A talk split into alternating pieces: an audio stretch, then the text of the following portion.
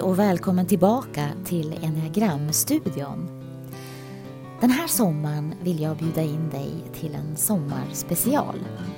Nio avsnitt där varje avsnitt innehåller en reflektion eller övning utifrån de nio enneagramtypernas olika utmaningar. Och oavsett om du nu känner till enneagrammet sedan tidigare, om du är nyfiken på det eller inte så finns det något för dig att hämta i varje avsnitt. För det är ju så att vi är ändå i första hand människor med tankar, känslor och behov och kan därför också känna igen oss i varandras utmaningar emellanåt. Jag hoppas att det här ska bli en plats för dig att landa på i sommar och ladda om. En plats där du kan känna efter och känna in lite var du befinner dig. Så jag säger bara varmt välkommen in och nu börjar vi. Ja, hörni, då var det söndag och dags för ett nytt avsnitt. Välkomna! Vi ska sikta in oss på sexan idag. O oroaren. Nej, den kallas inte för oroaren, den kallas för den lojala realisten. Men utmaningen hos sexan är oro. Och jag kommer ihåg så väl en gång för länge sedan när mitt eh, första barn var sådär, ja men kanske sex, sju månader och jag gick på en sån där eh, föräldraträff. Och då sa den här barnmorskan att ni ska vara glada att ni är oroliga. För oron gör er faktiskt i viss mån till bättre föräldrar. Om ni inte oroade er skulle ni inte göra saker lika bra för ni skulle inte ha den eh, tanken, de tankarna, den koncernen att ni skulle förbereda eller förebygga olyckor och sånt där. Och det var lite skönt att höra det, för som förälder så kan man ju verkligen eh, oroa sig för att missa någonting eller inte göra det på bästa sätt. Men eh, det kan ju också gå till överdrift.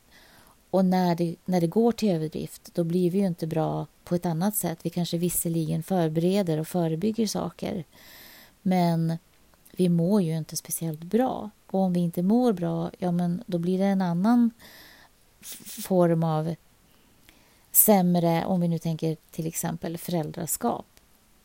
En ständigt orolig förälder blir ju inte heller så skön att, att vara med av olika anledningar. Så därför är det viktigt att, att hålla lite koll på den där oron, att den inte går till överdrift. Sexan är ju en sån där person som övertänker saker. Och när det riktigt eskalerar, ja men då blir det katastroftankar av det där istället.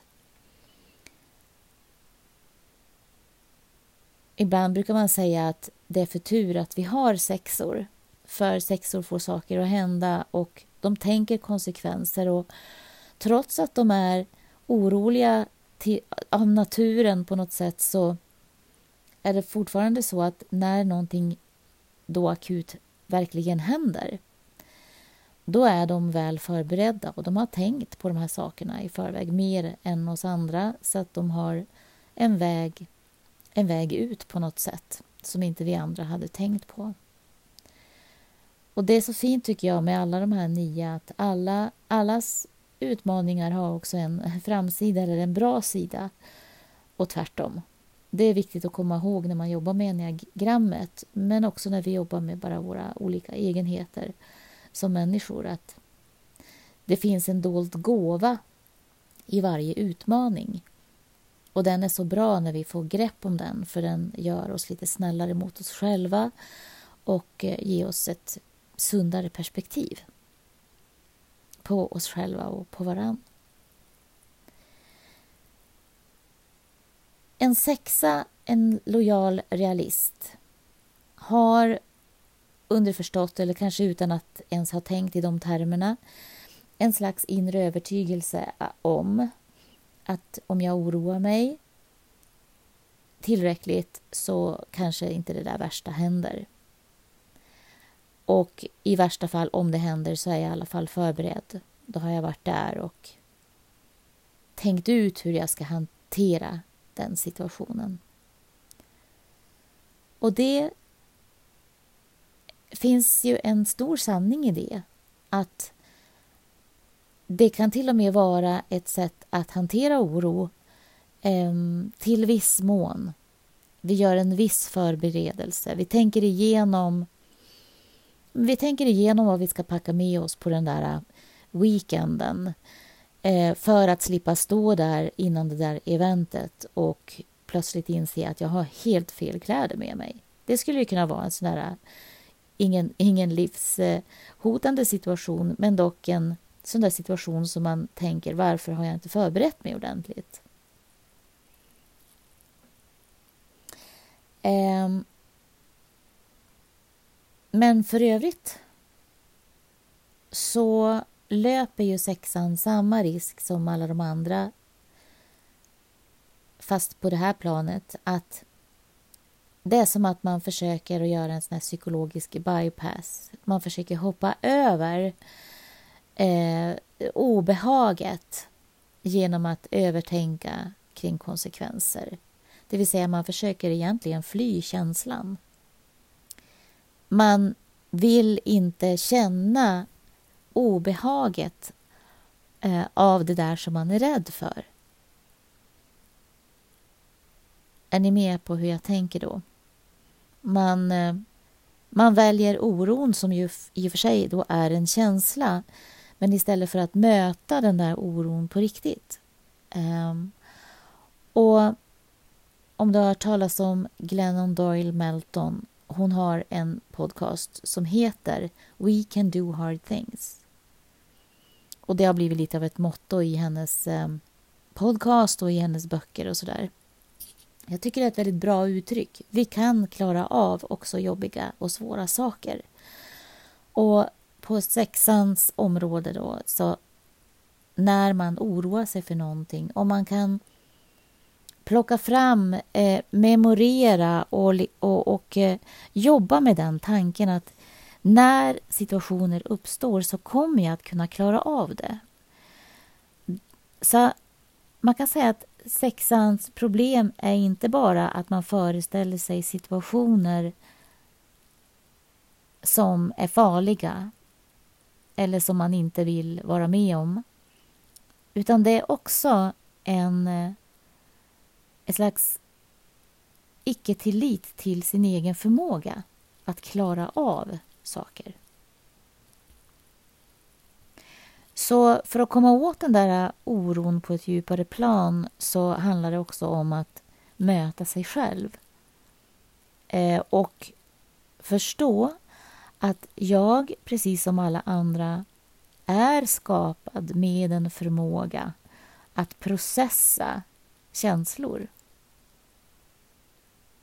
Så i praktiken skulle man kunna säga att istället för att eh, förbereda sig minutiöst, det vill säga att du gör några förberedelsegrejer inför den där resan eller det där du ska göra som du oroar dig för.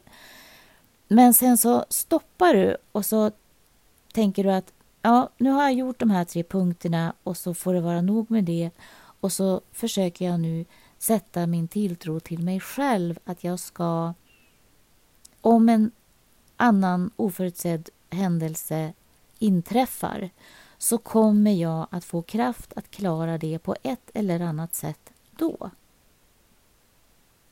För du kan klara av jobbiga saker. Precis som alla andra. Så det handlar om självtillit. Sen är det också att utsätta sig för saker som man tycker är obehagliga. Från, man kan säga allt ifrån obehagliga till läskiga. Men i små doser och då är det viktigt att man gör det lite pö om pö och i, under trygga förhållanden. Så vi säger att om du är rädd för att åka bil så kanske inte det första du ska göra är att sätta dig i en racerbil och tänka att det ska klara klar, Eh, du, du med det ska liksom bli av med dina rädslor.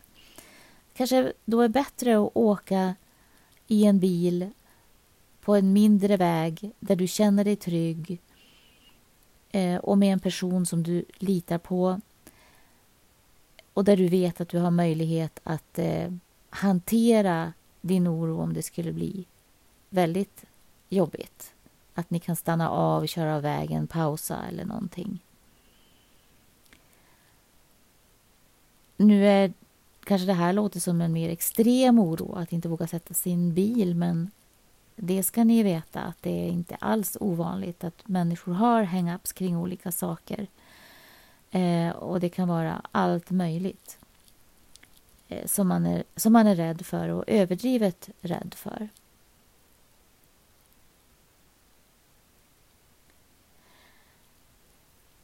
Man kan säga att när vi går över i ett katastroftänk så har vi vi försöker i våra i, i vårt försök att vara realistiska så blir vi på något sätt orealistiska. Och det beror också på att när hjärnan får fatt i en, i en oroande tanke så reagerar också kroppen. Så att vi känner i kroppen eh, rent fysiskt oron och den i sig kickar igång ytterligare försvarsmekanismer. Så att det blir liksom en, det blir ett hopkok av oro. Där det ena leder till det andra, till det tredje, till det fjärde och till slut har vi kanske till och med ångest. Och ju fortare vi kan stoppa den med en ny, mera positiv tanke till exempel, men jag, om det händer så klarar jag ju av det. Jag, jag, jag måste utgå från att jag har samma kapacitet som någon annan att klara av svåra saker och att uthärda svåra smärtsamma känslor. Och ju fortare vi kan byta ut de här skräcktankarna till tillitstankar desto snabbare kommer reaktionerna i kroppen också att tona, tona ner. Och när de tonar ner då börjar tanken, hjärnan liksom att tänka mer positiva tankar också. Ja, men nu känner jag mig inte lika orolig längre. Nej, men vänta nu, nu blev det faktiskt lite bättre.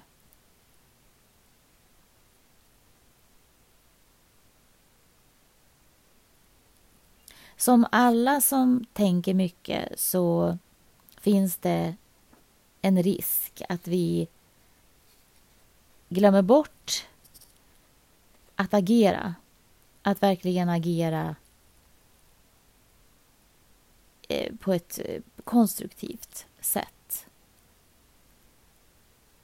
Så vi kan också ta in kroppen på olika vis här.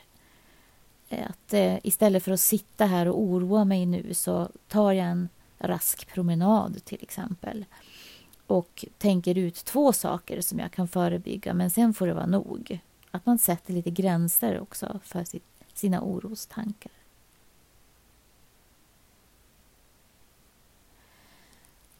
Det handlar också, oron handlar också om fantasi.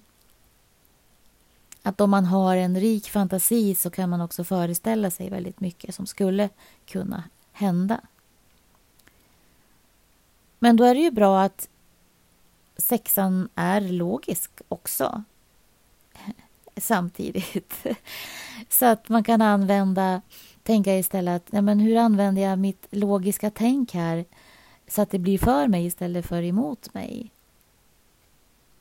Okej, okay, jag ser att det här skulle kunna hända, men hur stor är sannolikheten att det skulle hända?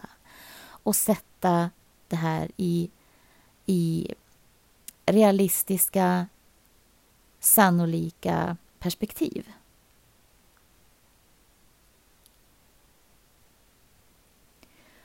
Oron är ju en, en, eh, ett förstadie till rädsla. Så vi kan också stanna upp och fundera. Det jag är rädd för, det jag är orolig för. Jag lägger det i ena högen. Men, men om jag gör en ny hög då av sånt som jag vill. Vad är det jag vill i den här situationen? Vad är det jag önskar? Om jag riktigt känner in den sidan istället, vad är det jag vill och önskar i den här situationen? Om jag inte får välja att eh, jo, men det är att slippa göra det där som jag är rädd för. Det är att undvika det helt.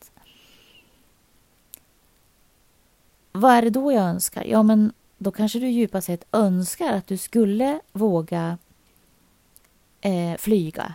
Eller du önskar att du skulle våga prata inför en publik.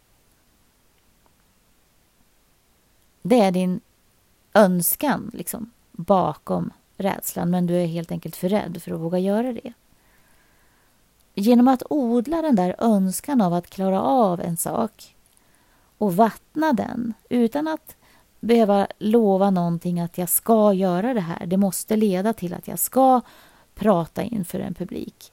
Men att underhålla den bilden av dig själv. Bilden av dig själv att stå där och prata och inte vara rädd. Genom att odla den bilden, den fantasin så mycket som det bara går och återkomma till den gång efter gång så kan du så, så liksom odlar du på ett mer konstruktivt sätt istället för att vara i den där orosstämningen eh, och tänka på allt som skulle kunna gå fel om du gjorde det. Och därför undviker du det och fortsätter undvika det.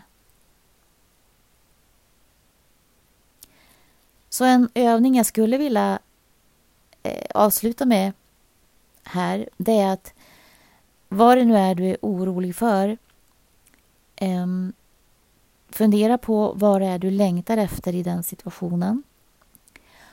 Och börja föreställa dig hur det kommer att kännas i kroppen när du är på den platsen eller gör det här eller säger det här eller befinner dig där. Om, om du inte är rädd, försök använd fantasin. Hur skulle det vara att stå där och inte vara rädd? Vad skulle jag få för vinster med det? Vad skulle jag eh, vad skulle det väcka för känslor om mig själv att klara det? Vad skulle det betyda för mig?